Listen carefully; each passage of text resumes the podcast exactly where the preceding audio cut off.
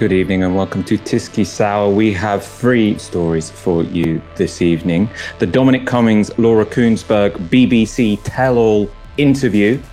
Some pretty exciting, juicy stuff in there. We're also going to be talking about vaccine passports and Jeff Bezos going to space. I'm, of course, joined by Dalia Gabriel. How are you doing, Dalia? I'm doing well, Michael. How are you doing? I'm melting in my bedroom, but you know what can you do? Um, I'll I'll get to open the window when the show ends. Since leaving Downing Street, Dominic Cummings has made it his mission to undermine and even oust Boris Johnson as the UK's Prime Minister. The campaign has taken the form of tweets, blog posts, briefing to newspapers, and a seven hour session in front of a parliamentary committee. We did a, a, whole show on that. You might remember it. It was really entertaining, seven hours for many people watching. Very, very interesting. On Tuesday night, we got the latest installment of the Dom Cummings show. This was a one hour prime time interview with the BBC's Laura Kuenssberg. Now, perhaps to differentiate the interview from that Commons Committee briefing, which was quite technical, Laura Kuenssberg tried to make this interview a bit more personal a lot of people listening to you today might just think this is revenge. You lost influence in Downing Street. You lost the argument. You lost your job. And now you're angry. And so you're attacking. It's revenge, isn't it? The reason why I'm speaking out is I want people to be thinking about these questions. How are we governed? How does power actually exercised? in number 10? What sort of things should be more transparent? How should these power structures be opened up? But you could be making, Dominic Cummings, all of those points about how you see Whitehall work, how you see government work, how concerned you are about structures. You could be making all of those arguments without trying to trash the reputation of other ministers, without being so personal. This is also revenge, isn't it? No, it's not about revenge. It's about, it's about, and, and also, it doesn't matter if it's personal. It doesn't matter if people are upset. All these MPs or ministers or officials or whoever that might say, well, it all it's also difficult and also personal. We need more difficult conversations in this country. We need more people upset. A lot of people have a pop at me. You don't see me crying about it. Now, a lot of the interview w- was like that. I think Laura Kuenssberg was basically trying to channel the angry public. She knows that she's doing an interview with someone who's fairly unpopular. She's always trying to say, but Dominic Cummings, don't you think you did the wrong thing? Potentially, I found that sort of slowed down some of the meteor parts, but lots of people watched it apparently. I want to go to some of the revelations from that interview. There were some new allegations made. One of the most striking centered around an anecdote from March last year. I said, What are you doing? And he said, well, I'm going to see the Queen. And I said, What on earth are you talking about? Of course you can't go and see the Queen. He said, uh, Well, that's what, I, that's what I do every Wednesday. Sold this. I'm going to go and see her. Uh, I said, um, I really don't think you should do that. Look around this office. As we spoke, we were in the outer office just outside his study. It was basically empty, partly because people in that office were isolating, isolating at home with symptoms. So I said to him, there's people in this office who are isolating. You might have coronavirus. I might have coronavirus. You can't go and see the Queen. What if you give, what if you go and see her and then give the Queen coronavirus? Like obviously you can't go. So the possibility went through your head at that moment that the Prime Minister might pass coronavirus to the Queen? Yes. How did you persuade him not to do it? I just said, if you go and you give her coronavirus and she dies, what, what are you going to, you can't do that. You can't risk that. It's completely insane. And he said, he almost basically just hadn't thought it through. And he said, yeah, holy shit, I can't go. Downing Street says that that didn't happen. What do you say to that? They? Well, they've officially said that on that that's um, well, I know it happened, and other people who were there know it happened. Now, people often joke about Boris Johnson, you know, he can do anything. His decisions have been responsible for countless, tens of thousands of deaths that didn't need to happen. He lies constantly. He clearly doesn't care that much about his job, but he's still always, it seems, 10 points ahead in the polls. Dalia, do you think if he had accidentally killed the Queen, would Teflon Boris Johnson have survived killing the monarch? This entire interview was like the equivalent of that scene in Mean Girls where Regina George just like scatters the photocopies of the burn book all over the hallway and then everyone's like screaming and crying. And I can imagine that's kind of what Downing Street looks like right now some sort of Othello meets Mean Girls, like comedy tragedy. And you know, if there if there weren't thousands of lives at stake, then you know, I I'd be watching it with popcorn and enjoying the right sort of tear itself apart. But unfortunately, you know, there are and continues to be many lives at stake. So it's not even funny, but it, it's really hard to say actually whether this will make a dent in Tory hegemony. That depends on whether or not the opposition and the media make a big enough deal of it, right? And on whether or not the public trust Dominic Cummings. You know, as you as you mentioned, he's he's not generally a trustworthy person. You know, we know that he is willing to essentially lie to save his reputation, to promote his his brand. But I think that on this particular occasion, his own personal gain happens to align with the truth. And, you know, because let's be clear, he, he's coming out with all of this. I think, you know, because he's pissed, pissed off that he got shafted, you know, he's, had he not been, he would still be, you know, up in number 10, enjoying his proximity to power. So, you know, it's important that we don't sort of accidentally enable his self proposition as like speaking truth to power. I think it's more that despite Cummings being untrustworthy, we can believe that what he what he is saying right now because what he is describing completely aligns with the reality that we all lived through, that we all witnessed in 2020 and in this year as well. You know, the kind of ideological framework, the priorities, the dismissive way in which, you know, Boris Johnson talks about people dying, the dismissiveness of public health officials, public health expertise. That is the exact scenario that would produce the outputs that we have, which is that, you know, the UK has, you know, a really, really high death rate proportional to its population size. So, you know, if those connections are being made by the public, you know, what, what Dominic Cummings is describing and the reality that they are seeing, then of course, you know, it's, it's incredibly damaging. But at the same time, you know, when you look at the front pages of the newspapers today, know, we see really scarce mention of the interview and, and where it is mentioned, it's not in a way that directly implicates the prime minister or in a way that kind of makes these connections and talks about what the prime minister is being accused of here. Instead, it just sort of focuses on that personal angle of, you know, coming, this being just Cummings's power play or, you know, this being about Cummings being disloyal. And, you know, as much as I think that this is probably partly motivated by him being pissed off that he's no longer in the sort of inner ring of power, the bigger story here is that the reality that he is describing has matched with not only you know other accounts that we've heard but the very reality that we've all experienced but instead it's being kind of metabolized as just westminster gossip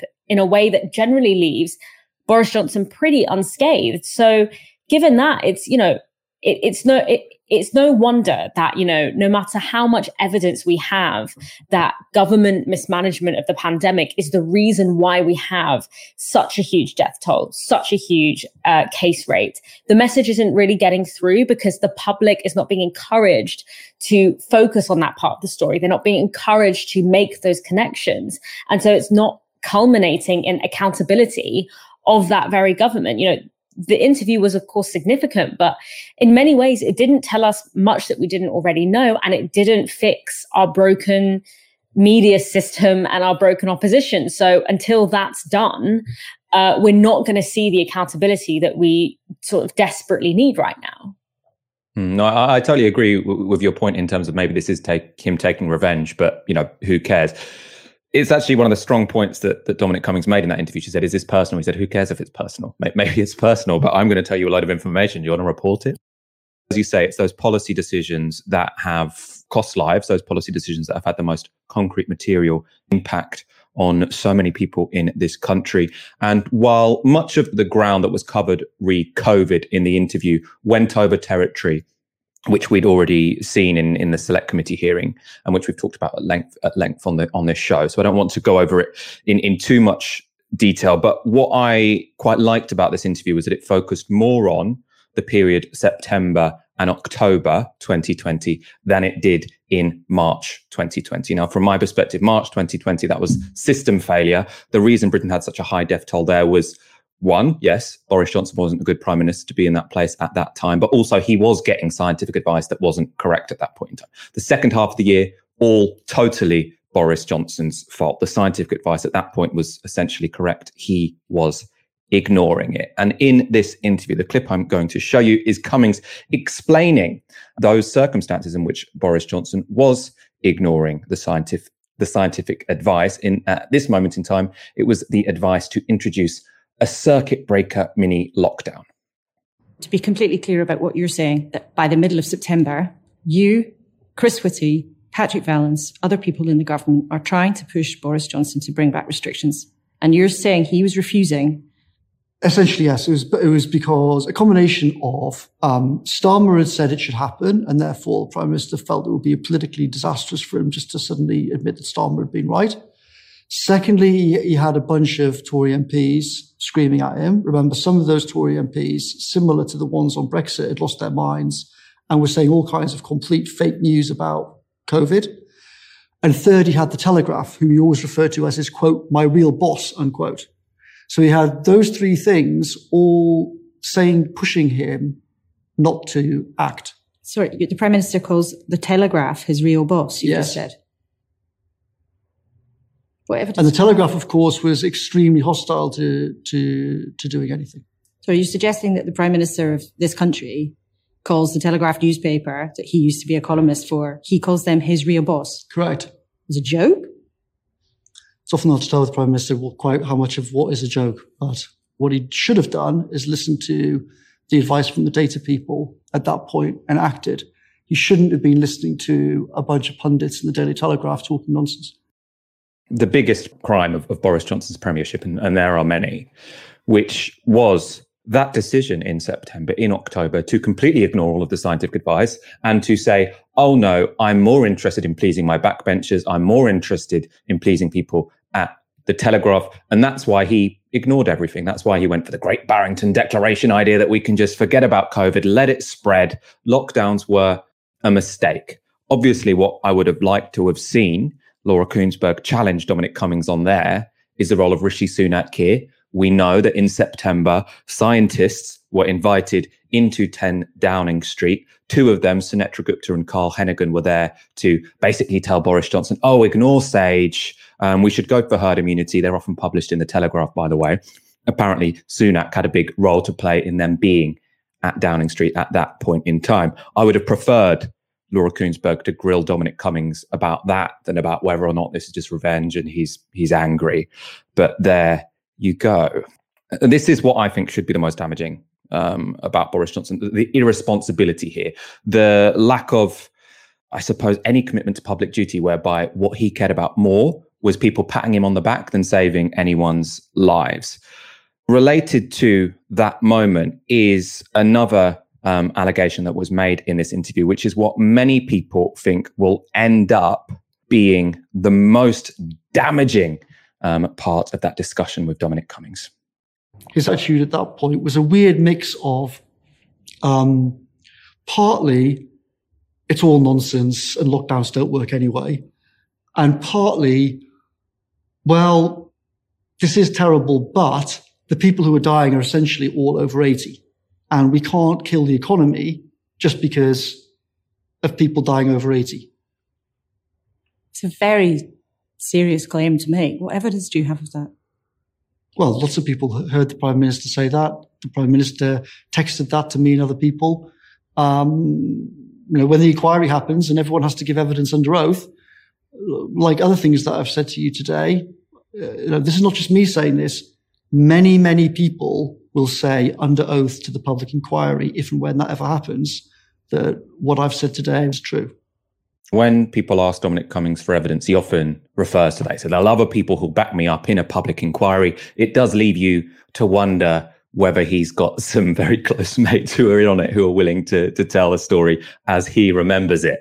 But in this case, Dominic Cummings has provided the evidence. So we don't have to wait for this future public inquiry. This is a text from Boris Johnson to Dominic Cummings from the 15th of October. Boris Johnson says, I must say, I have been slightly rocked by some of the data on COVID fatalities. The median age is 82 to 81 for men and 85 for women. That is above life expectancy. So get COVID and live longer. Hardly anyone under 60 goes into hospital, 4%, and virtually all of those survive. And I no longer buy all this NHS overwhelm stuff.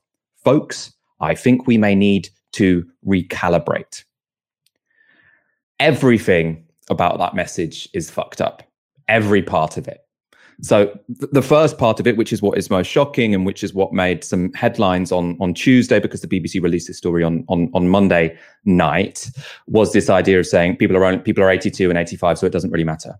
Now, one, as we spoke about during that first wave, when there were lots of people saying, well, this is just old people anyway, does it matter? We talked about how even if some of these people were going to die soon anyway, this was people dying somewhere where their family couldn't visit. They're struggling for breath. There aren't enough hospital beds. You know, a really, really you know not particularly pleasant way to to go. But also this idea that covid only kills old people or only kills people who are going to die anyway it, it's not it's not true. A statistician david spiegelhalter he's probably one of the most respected statisticians in the country. He tweeted in response to the leaking of, of this message did anyone explain to him that a disease like COVID that multiplies everyone's risk of death by a similar amount will leave average age of death unchanged, but still be very nasty? Now, that's a super interesting point that I actually hadn't thought of previously. He's, saying essentially what COVID does is it multiplies everyone's risk of death by the same amount. So, say it doubles your risk of death in a year. I'm this is a hypothetical number. That means it doubles my risk of death. It also doubles the risk of death of an 80 year old. That means more 80 year olds are going to die, but it's a huge risk to all of us. And as he said, it still gets incredibly nasty. The other claims there, the NHS was never overwhelmed. He doesn't buy it. Now, there is a backlog of 5.5 million elective surgeries now because of the strain on the NHS of COVID 19. You have NHS staff on the verge of quitting from stress. They've been working more hours than ever in tougher conditions than ever, risking their own health. And we know, even though the government officially deny it, that many people died because they didn't get the care they otherwise would have received because hospitals were having to do triage. That means if someone doesn't seem, if, if it doesn't seem like there's a very high chance that that person is going to survive, then you don't take the risk of filling an ICU bed. In ordinary times, you might well send them to ICU. So it is not the case that the NHS was not overwhelmed. This is a completely ridiculous thing to say. Finally, folks, I think we may need to calibrate this. He's essentially saying we need to take a whole new strategy, dump the lockdowns, let's go for the Great Barrington Declaration and uh, let COVID rip through the population. And that was, I mean, a policy that we had on and off and on and off until January. In terms of the, the leaked text we've seen so far, this is probably, I think, the most the most disgusting, actually.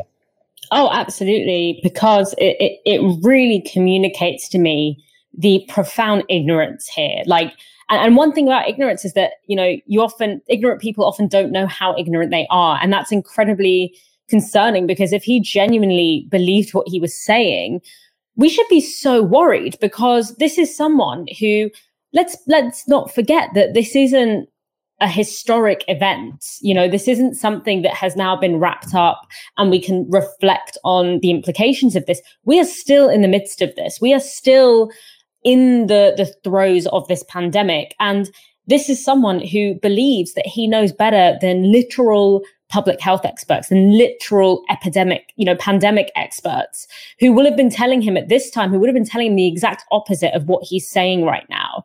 And, you know, he believes that he knows better than those experts, even though, frankly, I, I don't think he knows better than the average person because I don't think the average person would say something so absurd and so ignorant. But for me, what really really took my breath away was the you know the statement i i no longer buy the nhs being overwhelmed him saying that really tells me that he didn't have a single frank conversation with anyone working on a COVID ward.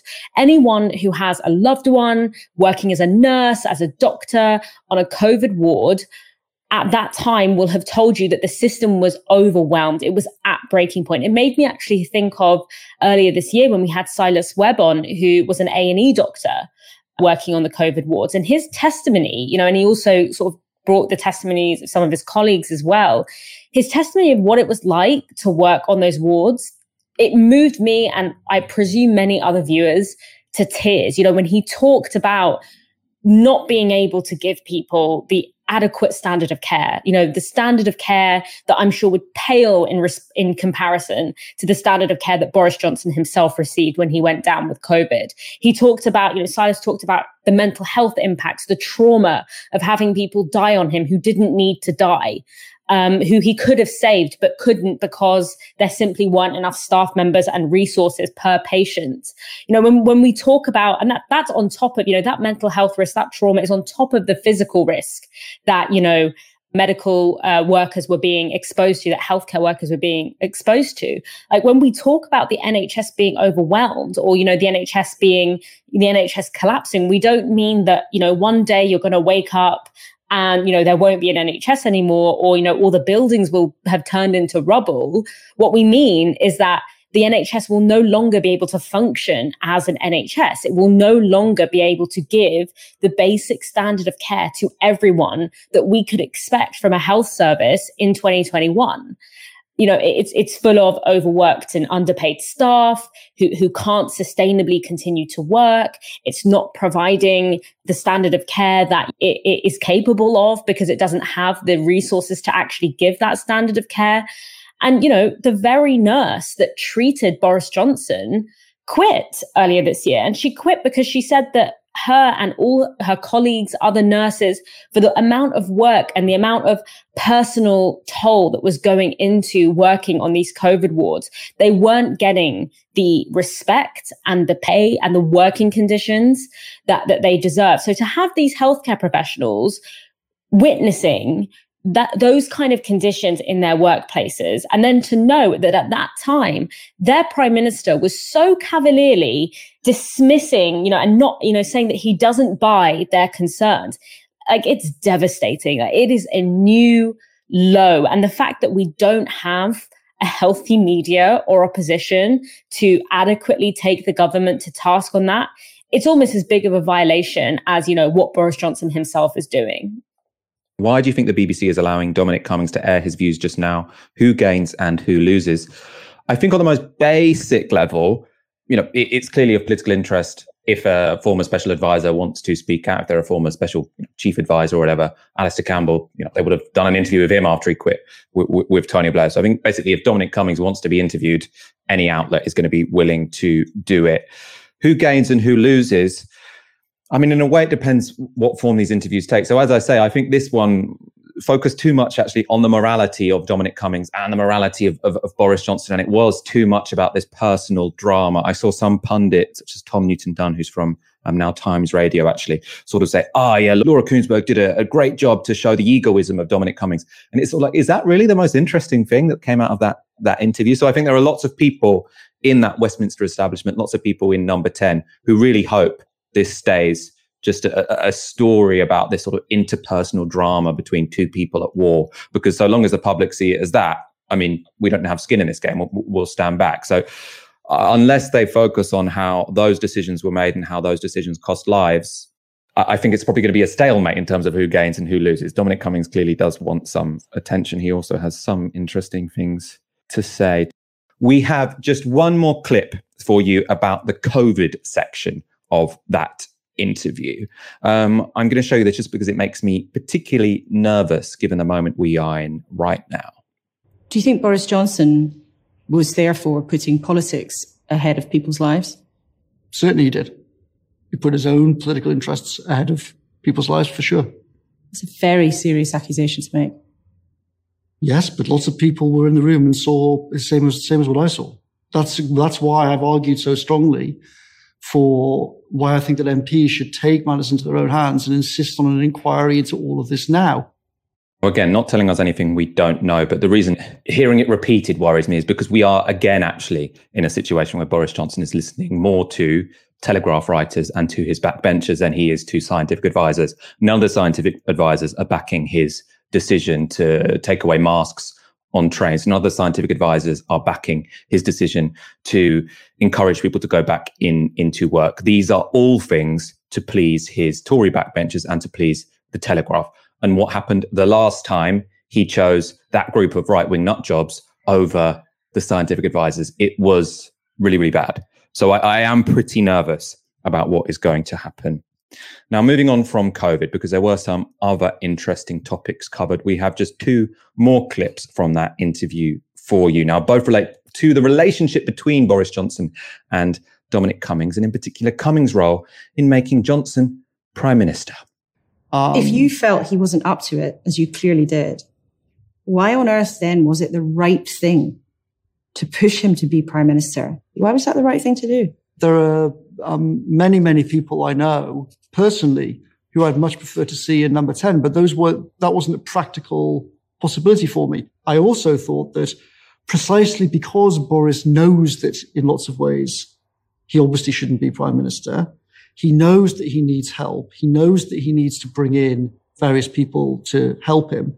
That also provides an opportunity to push the country in a much more positive direction. What you're saying, he was so useless that you were able to get him to do what you wanted. I mean, partly, yes. Or that, that he didn't know what he was doing, but he did know that he needed help. But can you hear yourself say that? That the man that's prime minister, who's been chosen by the Tory party and then was elected by the voting public, well, it was great for me because he was so useless in some ways, in your view, that it meant that you could get him to do what he, you wanted. Well, I think it's terrible for the country, but, but uh, uh, I keep trying to stress you've got to balance up the, the different possibilities. Is that objectively a good thing for the country? No, it's objectively obviously ludicrous. That's why I've made the argument repeatedly for all kinds of political change and, and why actually it was a difficult decision in summer 19. A lot of, uh, we spent a lot of time calculating. Maybe we should just let the Conservative Party go down the toilet. Maybe that would be the best way out because then it could rebuild something new. Because why are we in the situation with a, this terrible choice between between between Johnson and, and, and, Corbyn? But from a practical matter, all our options were bad. Right? So it's like, which is the least bad option? Well, the least bad option seemed to be exploit the current situation to try and push certain things through and get the country into a better better position. Who's Will you help us? us? Who's we? Well, me and a network of people that part, some of us who did the vote leave campaign, some of us who did other things. How many of you? You make it sound this kind of secretive clique. Who? No, no I mean, um, half a dozen, a dozen, a few dozen, maybe. That was the longest clip we're going to show you because I think that was actually a really extraordinary bit of television. Basically, Dominic Cummings saying he and a coterie of, of 12 or 24 people intentionally used Boris Johnson as a puppet to try and achieve their ends, their aims in government. You know, there often are small groups of people who say, let's use this political party to get into government and, and do what we want to do. I mean, New Labour, they had a group of people, 12 or 24 people, who were really in the know, who were really shaping things. Thatcher had a similar thing around her. What's unique here is that Boris Johnson isn't part of it, right? So, so there's this this this group of people who have these aims, these instrumental goals. They're using the prime minister, who's who's completely not abreast of any of this, to achieve their ends. What I would have liked, again, Laura Kuenssberg, to go into a bit more deeply here, is what they wanted. Because you know what Cummings is explaining there, it's a very instrumental logic. We had this aim, which was to try and influence government to achieve these goals. What were the goals? What united that dozen or two dozen people, right? He says uh, they were together in Vote Leave. Now, Vote Leave, as we know, was a pretty incoherent group of people. It's people who wanted to control migration, people who wanted to take back powers from, from Europe. What did they want to do with that? And, and for me, that is the big unanswered question with Dominic Cummings. What he speaks about is things like pro- procurement reform. It was this 12 or 24 people so motivated in the public interest to basically take over the top of one of Britain's political parties to implement procurement reform. I mean, it doesn't doesn't add up to me. That that's what I would have liked to have seen grilled into it. Lots of people saying this is incredibly undemocratic. On one level, I do think that I think it's clearly risky having a prime minister who doesn't have any, you know, sense of moral purpose him, himself. At the same time, I do think, you know, you do elect a prime minister to select their advisors. So I don't necessarily find uh, this idea that advisors have influence as shadowy as some others do. We're going to show you one final clip from that interview. Again, this one is quite astonishing. This is Dominic Cummings speaking about how the row with Carrie Symonds meant he considered toppling the prime minister. Literally immediately after the election, it was already clear that this was a problem. Before even mid January, we were having meetings in number 10 saying, it's clear that Carrie wants rid of all of us. At that point, we were already saying that by the summer, either we'll all have gone from here or we'll be in the process of trying to get rid of him and get someone else in as prime minister. But you've just said that within months of the prime minister winning the biggest conservative majority in decades, you and a few others from the Vote Leave campaign were discussing the possibility of getting rid of him. Days, not months. Within days of the election, you were discussing getting rid of him. Yes. Well, for all the reasons we've been discussing. He doesn't have a plan. He doesn't know how to be prime minister. And we'd only got him in there because we had to solve a certain problem, not because we thought that he was the right person to run the country. Well, what kind of con had you just pulled off on the British public then, if that's really what you think? Well, it's not, I don't think it's a con. It's, we try to solve very hard problems in the order that we can solve them in.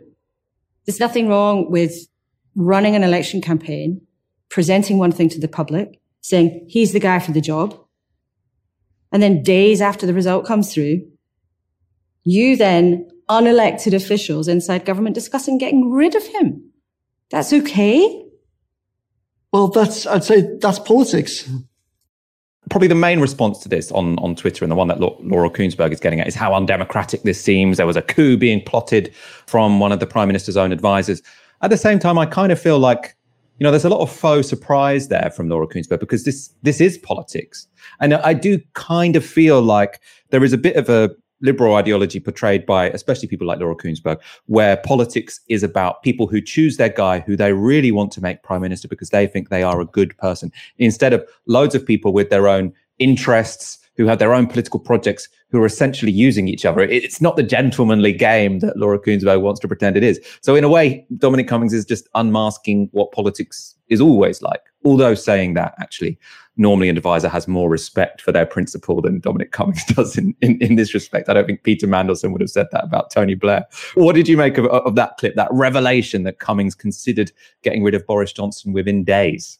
I mean, it absolutely is politics, and Laura Kuenssberg knows it's politics. Everyone who's, you know, not even just within the political world, but you know, those who orbit it for whatever reason, you know, people who go to these elite schools that basically act as sort of training grounds to become politicians or to become people who influence politicians, you know, all of these institutions that kind of satellite government everyone in those institutions, you know, media as well is included in that, knows exactly how this works. None of this would have been a surprise to them. I think the shock comes at, you know, you're just sort of saying this.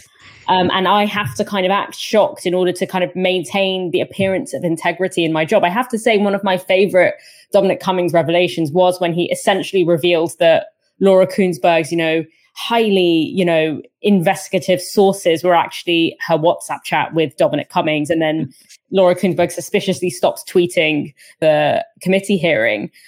This is something that is well known amongst those who hobnob with the powerful.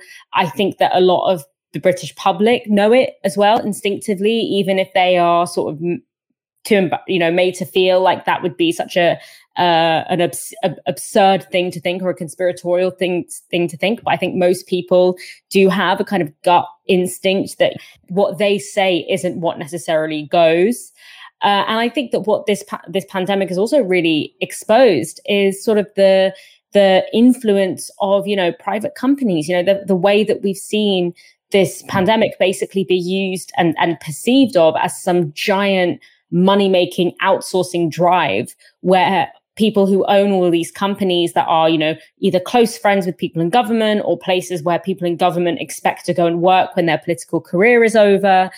Uh, that you know the the the fluidity between them and and crises usually kind of show these connections grenfell did the same but i think the pandemic did it in such a kind of uh, all encompassing way that we saw that this really was not a bug uh, it's the feature that these kind of non democratically accountable figures and institutions hold much more sway on what the government actually does than the public that that did elect them and put them into power. That's a, a good place to end the Cummings Kuenssberg discussion. We are now going to take a very short break for some quick news about Novara Media. We'll be back in one moment to talk about space billionaires and vaccine passports. Let me ask you a question. What were you doing 10 years ago? Here's what I was doing. Give me a guaranteed minimum income, abolish tuition fees, scrap all fucking debt everywhere. 20% VAT, you're being fleeced. Sit down and get these guys to pay their tax instead. You see, I met this guy called James, tall, very blue eyes, very smart, and we started thrashing out our ideas each week from a community radio station in South London. That was how Novara Media started. And with the help of our supporters, we've expanded from something of a two man band to a team of dedicated staffers. If you're watching this video, the chances are you've been a part of that journey, and we hope we've been a part of yours too. Whether you've been a listener since the old days, a TyskySour fanatic, or you just share the occasional article, if Novara Media is at all a part of your life, thank you. But here's the thing we want to go even further. And to do that, we need your support. Unlike legacy media outlets, we are funded almost entirely by you. And that's the way we like it. It keeps us independent. It means we're not beholden to vested interests. It means we can stay focused on our mission to build a new media for a different politics. That's why over the next fortnight, we're trying to increase our monthly income by £8,000 a month. If you're not already a Novara Media supporter, head to novaramedia.com slash support and set up a monthly donation now. If you're already a supporter, we're asking you to increase your donation by just a few quid a month. If the last 10 years have taught us anything, it's that we can't have a different politics without a new media. That's why we're in this for the long haul. Are you with us?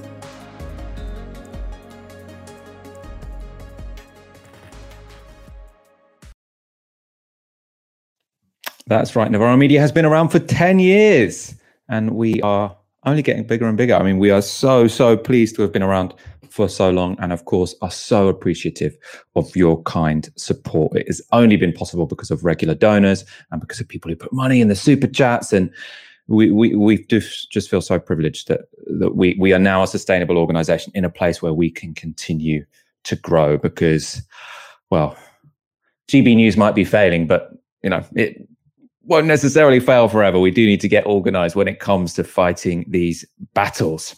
Um, a very relevant um, comment here. Shalendra Singh with £10 says, Congratulations on completing 10 years of making a difference. In particular, kudos to Aaron and James for their drive and vision for founding Novara. Here's to the next 10. I could not um, agree with you more there. Kudos to Aaron and James for, for starting this 10 years ago. I'm so glad they started that podcast during the student movement. Let's go straight to our next story. One of the surprise announcements from the government on Monday's so called Freedom Day was that vaccine passports would be made mandatory for entry to clubs from the end of September. Now, the announcement follows the government suggesting they had ruled out the idea of vaccine passports. It also runs counter to many past statements from the Prime Minister. Starmer brought up those inconsistencies at Prime Minister's questions. Why is it okay to go for it? To go to a nightclub for the next six weeks without proof of a vaccine or a test. And then from September, it will only be okay to get into a nightclub if you've got a vaccine ID card. Hey, Minister. Mr. Speaker, I think the, the Labour leader traditionally has a choice in a national crisis, and that is whether to uh, get behind the government and uh, to be or to offer constructive opposition or to try endlessly to oppose for the sake of for the sake of it and to try to score cheap uh, political points. Everybody can see that we have to wait until uh, the end of September, by which time it's only fair to the younger generation when they will all have been offered uh, two jabs before we consider something like asking people to be double jabbed before they go into a, a nightclub. That's blindingly obvious uh, to everybody. It's common sense. And uh, I think most people in this country understand it. Most people in this country want to see the younger generation encouraged uh, to get vaccinations. That is what, uh, if, with great respect to the right honourable gentleman, uh, he should be doing rather than trying endlessly uh, to score what, what I think are vacuous political points. Following PMQs, Labour announced they would be voting against the introduction of vaccine passports for nightclubs. A Labour spokesperson said, we oppose the use of COVID vaccination status for everyday access to venues and services. It's costly, open to fraud, and is impractical. Being double jabbed doesn't prove you aren't carrying the virus. Testing for access to venues would be more efficient and would give people and businesses more certainty. That position from Labour could be very consequential. There are already 42 Tories who have indicated that they will vote against vaccine passports, and the Lib Dems have said they will do the same. That vote is expected to take place after the summer recess. So that's in September. Presumably, you know, that vote will happen have to happen early in September so that it can be implemented by late September. Dalia, have Labour here made the right decision? Vaccine passports are a bad and unnecessary idea. You know, they're bad because it sets the stage for a huge infrastructure of data collection, of data storage, of tracking that leaves us extremely vulnerable to an even more empowered, you know, big tech sector, big tech industry, especially the linking of health data to to identity has sort of particularly worrying consequences when it comes to you know surveillance uh, privacy and and the unaccountability and the lack of transparency of you know private corporate big tech power. What basically a vaccine database would essentially do is create this huge centralized database that tracks where everyone has gone um, at all times you know what services they're using. You know that's extremely rich and empowering data. You know whoever holds that data and has access to that data has a huge amount of power. And the idea that once we've sort of started down that road, that we'll be able to control where it goes, especially if it's in the in the hands of private companies, is inc- is is kind of laughable. Um, you know, and I think it's very different. As much as you know, privacy concerns around the track and trace app were really important. This is a much further along step because the, the track and trace app didn't track location. It didn't track where you were. It didn't connect your kind of track and trace identity to other more, you know, your biometrics or your health data. It tracked connections, which, you know, has its own issues, but it, it it's, you know, that there's a, a gulf between those two different kinds of data collection. And, you know, not only are data leaks possible, but there are severe implications there of you know this data being potentially shared with the police shared with the home office with private corporations who will do with that data w- what they will. Um, and it will also re-entrench uh, existing inequalities because you know we already have this issue of essentially vaccine passports already being in place for international travel where it's just done in a way where the mobility of people from the global south is going to be you know, many of whom are not vaccinated. And if they are vaccinated, it's with, you know, the Russian or the Chinese vaccine, which is not recognized uh, as legitimate by some, uh, by some Northern American and European countries. And, you know, obviously the reason that the global south is in that position is because big pharma have patented the technology so that they can't be reproduced cheaply. And Europe and the US have bought up a load of the vaccine supply so they couldn't be fairly distributed.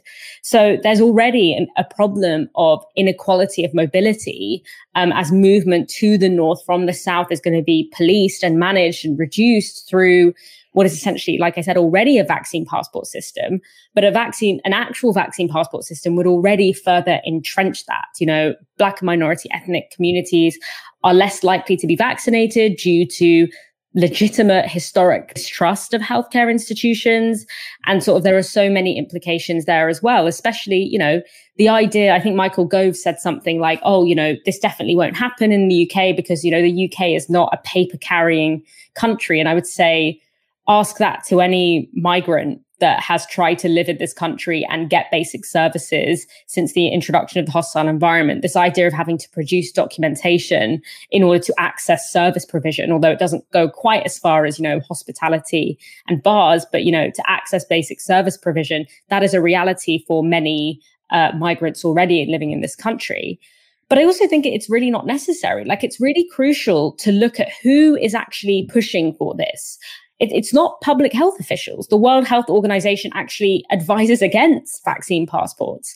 The, the, the institutions that are calling for this are big tech and you know increasingly authoritarian governments kind of like our own who are you know despite saying that there's no plans for vaccine passports are kind of actually on the side funding pilot schemes for vaccine passports so they're sort of saying one thing and doing another which doesn't help with the whole trust issue but the reason that they're desperate to pose this as a solution is because they are seeing big money signs they are seeing this as you know building an, an infra- an opportunity for a big juicy data grab, grab through building infrastructures of surveillance and data tracking that would have been unimaginable under any other circumstances. You know, we know that that big companies, that governments use crises in order to force through systems and changes that would have been unacceptable otherwise. You know, we've all read Naomi Klein, we've all read the shock doctrine, and I'm afraid that that's what we're seeing here. You know, there are so many other measures that we could implement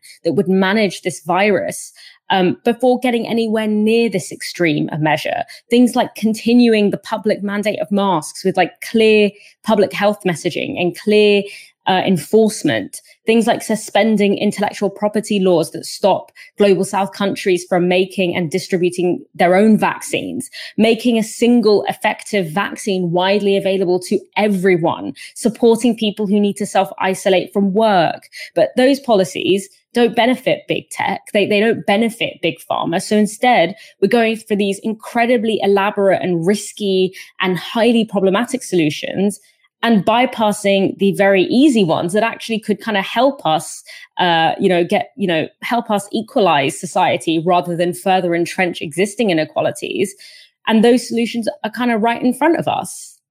I've kind of changed my position on, on vaccine passports because I thought earlier it probably wouldn't be necessary because I thought by the time you'd, you'd rolled them out, we'd have herd immunity anyway. So it'd be a bit of a moot point.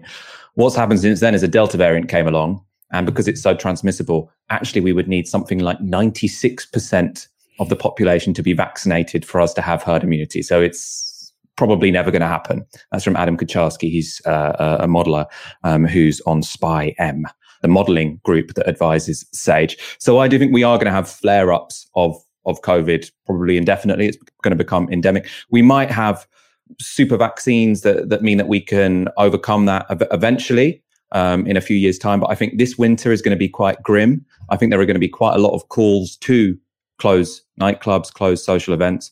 And to be honest, this seems to me something that could quite possibly keep those clubs open. And I kind of disagree that this will be necessarily this dystopian thing where loads of data is collected because there is already a vaccine passport. It's the NHS app. If you get your passport, you can, sorry, if you get your, your second vaccine, you can plug that into your NHS app or you can register a lateral flow test in the NHS app and then you show it to a nightclub. It's already being implemented in in some nightclubs, just a, a minority of them.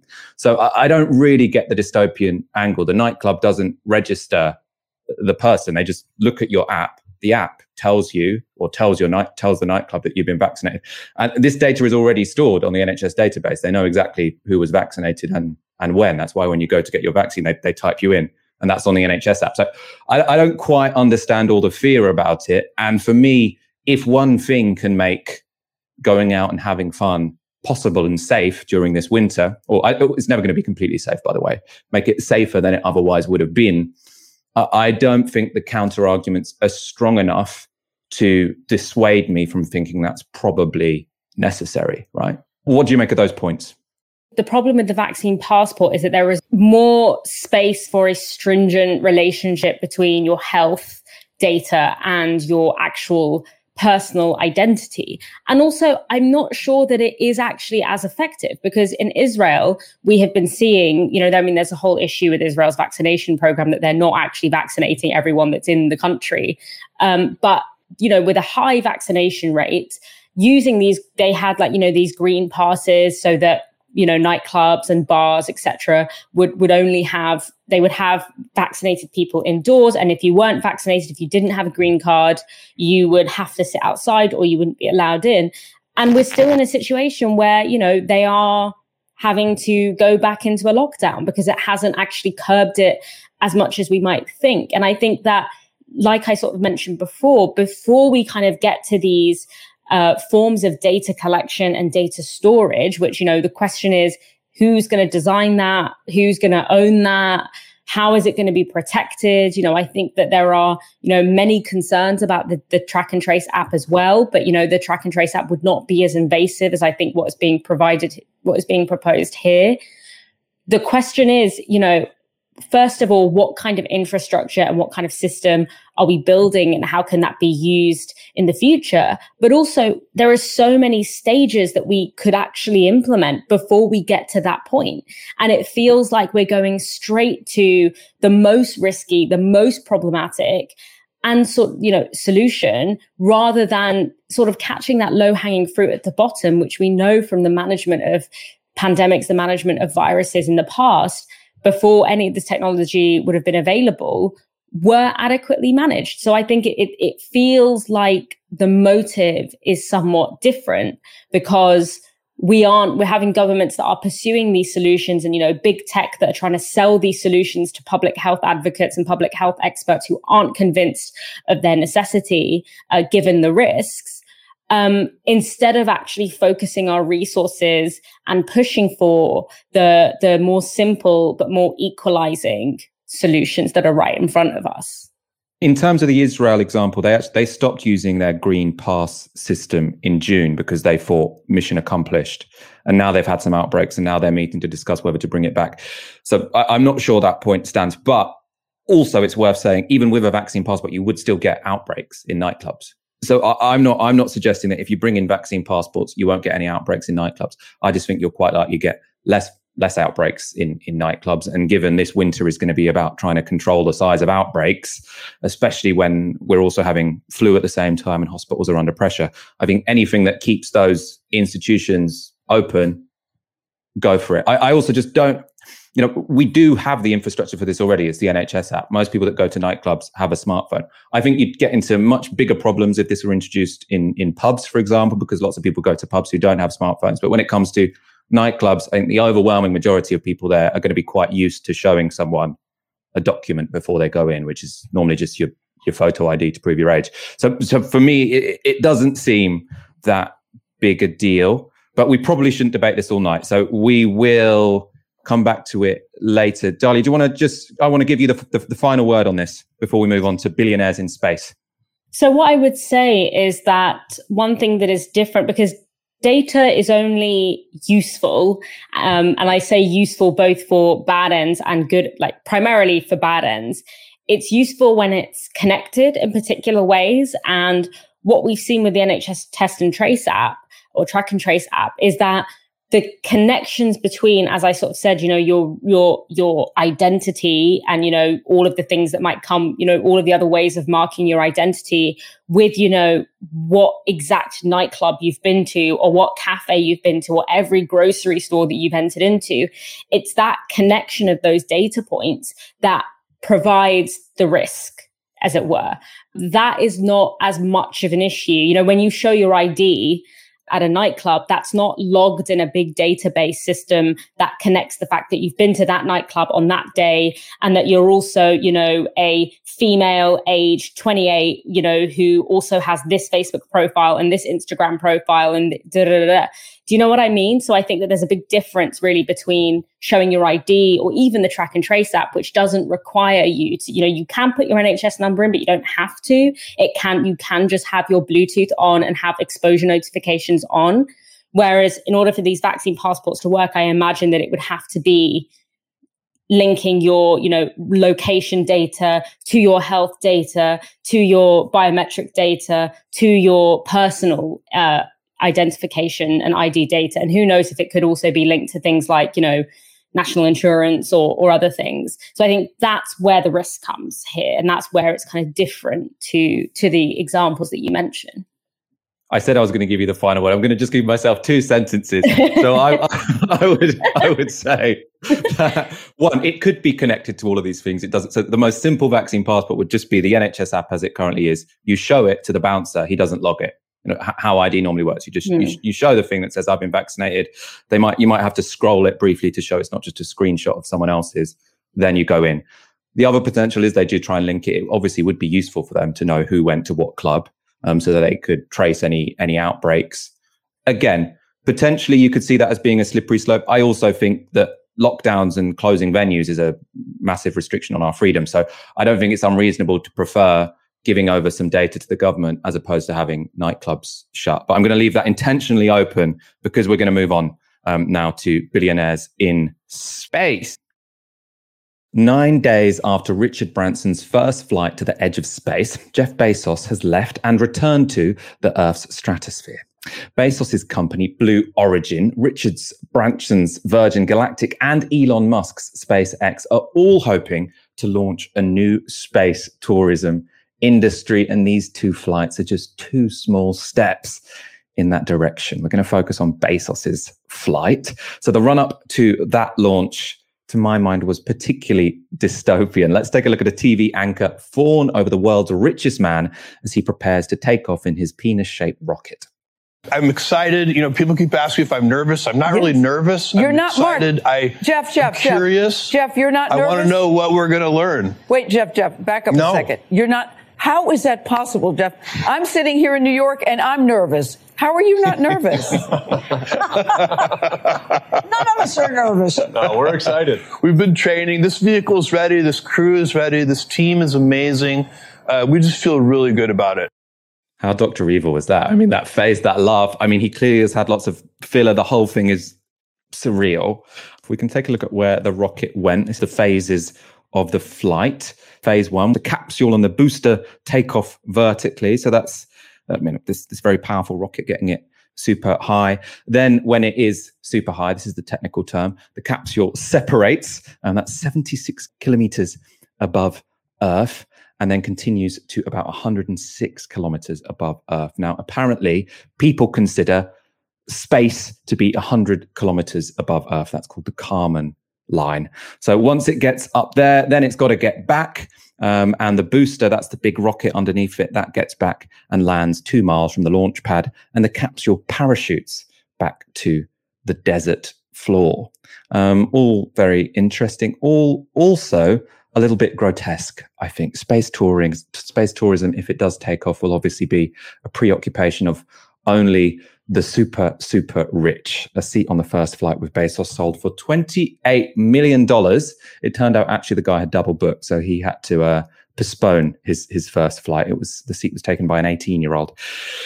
It's also probably not what we need when it comes to global warming. Now, Bezos's rocket is powered by liquid hydrogen and liquid oxygen, so it doesn't have direct carbon emissions. It could be um, a lot worse, but creating those fuels does have emissions and even water vapor, which is what those fuels release, creates um, global warming close to the stratosphere because it hangs around there for ages. Richard Branson, who I mentioned in the introduction, his rocket is much worse environmentally because it's well, it's, it's, it's a hybrid, so half of it's um, or it's part um, powered by carbon fuels. That's apparently 60 times more carbon intensive per person than a long haul flight.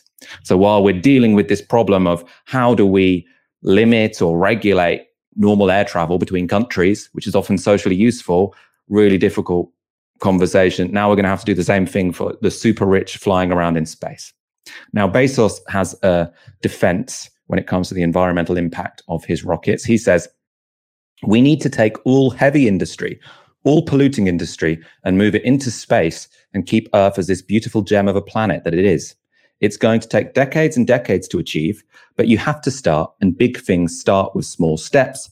That's what this suborbital tourism mission allows us to do. It allows us to practice over and over. Now, the argument there is on one level coherent. He's saying, you know, you might not think that the super rich flying to just, you know, just a little bit out of the stratosphere so they can look back at the curvature of the earth is a particularly socially useful thing to do. But it is this consumer product that is going to allow us to perfect the technology that will then mean we can do these socially useful things, such as move heavy industry to out of space. The, the part that I don't get from that, maybe I'm not a good enough physicist or maybe it doesn't make sense, is how would heavy industry in the outer space work? Because the heavy industry is inherently heavy. You're going to get the raw material for steel, land it on the moon or a space station, then sh- smelt it and everything, and then, you know, drop loads of steel down in parachutes to the desert I don't really get it. Dalia, um, I don't know if you're an expert when it comes to space travel, but do you think the environmental story for why this makes sense when it comes to climate change does it stack up for you? I mean, the the whole thing that you know was saying uh, before about you know what is socially valuable about this, you know, that is just the central myth of capitalism, right? Like that we need the profit incentive, we need power and wealth and resources to be centralized amongst you know a tiny few because you know that that will trickle down to to everyone else right and that, that somehow the only way that you know the little people can have good things um, or have a chance of experiencing a good life is if they're trickled down on by people who are you know inherently better than them um, you know we know that that's not true when it comes to actual you know when it comes to technological innovation technological advances the most revolutionary tech advances tend to actually be the ones that are funded and resourced by the public sector and made for the public. You know, like things like the light bulb, things like, you know, the World Wide Web are perfect examples of this. Whereas, you know, the, the kinds of technological advances that are made in the private sphere are things like, you know, the difference between the iPhone 8 and the iPhone 8 Plus, or, you know, nifty new surveillance technologies that you can use to monitor, you know, whether or not your workers are slacking for like a minute uh, so that you can deduct that from their paycheck. And this whole saying, like, let's leave the planet as it is. Like, if a seven year old said that, if a seven year old said, you know, let's solve climate, why don't we solve climate change by just hurling carbon intensive industries into space?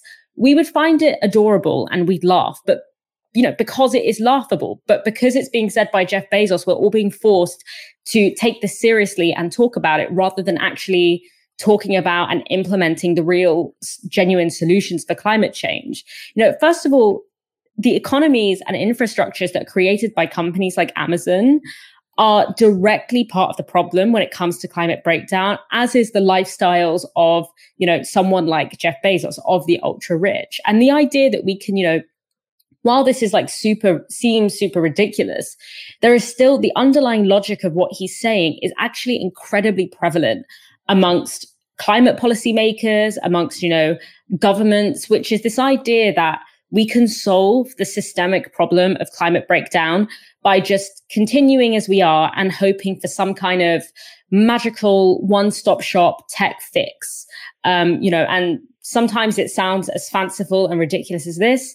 Sometimes it's, you know, something like carbon capture, which is this idea that, you know, we'll have the technology to suck all the carbon out of the air um, by the time it gets too bad, which, you know, obviously it already is getting bad. And it's a perfect example of, you know, much actually like the vaccine passports, I would argue, a way of dealing with crisis that does everything that it possibly can to evade the systemic and obvious inst- like solutions that lie in front of our very eyes um, in order to go for the most exploitative and the most, you know, the, the, solutions that most entrench the existing inequalities that we have. And actually using that crisis that is a cause of the system that we already that is a symptom of the system that we exist in as an excuse to re-entrench that system.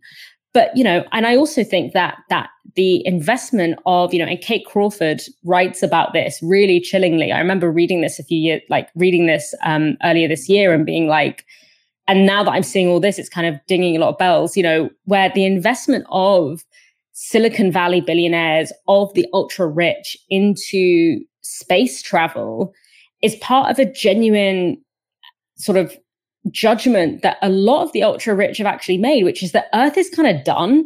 Like they kind of look at, you know, have quite a, a good understanding of climate breakdown. It's kind of the sense that, you know, Earth is kind of doomed. So let's sort of figure out where we can go when and what we can do and how we can deal with things when shit hits the fan. And, you know, as fanciful as that sounds, I don't think it quite works like that. But as fanciful as it sounds, it kind of tells us about the ideological framework that these people are operating in and the extent of the them us kind of you know the little people versus us who need to be protected and who kind of deserve to have access to all these technologies that are going to keep us safe as you know we experience planetary crises much like the covid crisis over and over again um, it kind of makes me think sometimes about how you know despite silicon Va- despite it clearly not being possible Silicon Valley entrepreneurs and, you know, elites will talk about, you know, automating the entire workforce. You know, the Uber CEO has poured loads of money into trying to come up with driverless cars and realizing that actually like no one actually can operate a taxi system and no one can actually replace the knowledge and the sort of instincts and the embodied understanding of their job the way that an Uber driver can. But if we take the fanciful sci-fi to one side, it actually gives us an insight into the ideological framework that these entrepreneurs are operating in. So for in that example, okay, they can't abolish the worker, but everything that they're doing is still looking towards abolishing the worker as a human being. So if we can't actually replace all workers with robots, let's just slowly figure out a way to just treat human workers like robots anyway. And ironically, sort of to come full circle, the way that Amazon workers are treated is sort of the most pristine example of, you know, where we can't automate, we will simply just dehumanize. That's very much full circle. You've got, done a brilliant segue to our next clip because the other reason why this is all a bit grotesque is is because of how Jeff Bezos got rich, how he is able to afford this. And in fact, he made a joke after the launch about this. It's gone down like a cup of cold sick. I also I want to thank uh, every Amazon employee and every Amazon customer because you guys paid for all this. so seriously, for every Amazon customer out there and every Amazon employee, thank you from the bottom of my heart very much. Now, there was a lot of chummy laughter in that room. I imagine no one invited um, to that briefing has ever pissed in a bottle or shat in a carrier bag because they had to deliver so many parcels, they didn't have time to stop for the toilet. That anecdote is from Amazon. We're going to go through um, some of the ways in which Amazon workers have paid for Jeff Bezos to go into outer space, which is because he's collecting their surplus labor, he's exploiting them, and boy, does he know how to do it. I mentioned the drivers um, who are treated appallingly, apparently. This is from the BBC. They reported in 2018 the number of parcels drivers had to deliver meant they worked over the 11 hour limit for drivers. So that's uh, the law, so they don't crash into anyone. And as wages were a flat rate, they ended up being paid practically below the minimum wage. Drivers also told the BBC to meet their targets, they would regularly have to break the speed limit, so endangering themselves and others, and would resort to peeing in bottles and defecating in carrier bags. Um, that is not the end of shoddy workplace practices when it comes to Amazon. They have been taken to court by multiple women in the United States who have said Amazon failed to accommodate them once they became pregnant. Now, most of those cases were settled out of court. That's often what will happen with a huge company like this. I'm sure there were NDAs signed. Um, the way they keep it this way, what does a boss want to do if they want to exploit their workers, if they want to extract as much value as from them as possible so that they can ultimately fly off into outer space? Well, they have to be viciously anti union. And Amazon very much fulfills that role. In 2001, 850 employees in Seattle were laid off by Amazon after a unionization drive. And they continue to spend millions on PR to fight unionization in the US. Um, in the US, you have a vote in a workplace as to whether to unionize. It's slightly different to in the UK. Dalia, do you think it will be any consolation to those workers who've peed in bottles and shat in bags and lost their jobs because they got pregnant that their exploitation has led to this man to have enough money to fly himself into outer space? the stuff of science fiction, right? It's so dystopian. And I mean, of course not. And, and the media is so compliant in allowing this cult of the Silicon Valley billionaire to be sort of promoted uncritically. You know, from from Elon Musk being hailed as a savior for providing ventilators during the pandemic, which it turns out they weren't actually ventilators and there were barely any of them anyway. Um, to you know Jeff Bezos being portrayed as some you know he's so rich because he's just such a genius and such a forward thinker rather than there's just no bottom that he's willing to kind of hit when it comes to workers' rights and the dehumanization of workers. And I think it's so, you know, and you can see the compliancy um, in the kind of media through the way that they're laughing and the way that, you know, these the journalists have been treating and talking about um, and, in, and and approaching him when interviewing him about this this kind of uh, fake space travel because they didn't go to space they went in a really high plane. I just want to kind of point that out. Um, but it's it's ironic that you know Bezos himself, um, who in his own sort of delusion of how much he can get away with, actually said what journalists who interview him are probably too afraid to say to him, which is that Amazon workers from you know warehouse workers to delivery workers who are as i said before treated like machines who are precarious, who are monitored and surveilled and disciplined to the most invasive degree, who are, you know, those are the ones that create Bezos's wealth, not him. And, you know, that wealth generation, not, it's not incidental. It wealth generation to that degree relies on those very conditions. Those aren't sort of bugs. They're not accidents. They're not just sort of lack of optimization. That's actually, you know, the the very conditions that are necessary in order to produce the wealth generation that so- someone like Jeff Bezos um, is able to accumulate. One doesn't happen without the other. Uh, and yet, if you were to watch the footage from this coverage, you know, you would think that this was just, you know, the most genius man who, you know, has developed some kind of incredible uh, technology that has solved all of humanity's problems and not touched a fly or harmed a fly in the process of it. And now, you know, as a reward for that, he gets to fly into space. Uh, that's obviously not what is happening. But one thing that you won't hear, um, and one person that won't be interviewed, um, are those very Amazon workers who are peeing in bottles. And even if they're not peeing in bottles, who are in their everyday working conditions, being treated like robots, being treated like less than human. Uh, those are the voices that you won't hear um, in this kind of celebration of, of this billionaire cult. Dalia, it's been an absolute pleasure being joined by you on this Wednesday evening. Thanks for having me. Now I can't wait to open my window and stick my head out because I'm boiling hot under this light. I am exactly the same. Oh my God, you can see the shine on my forehead probably. Uh, thank you again for watching. For now, you've been watching TyskySour on Novara Media. Good night. This broadcast is brought to you by Novara Media. Go to novaramedia.com slash support.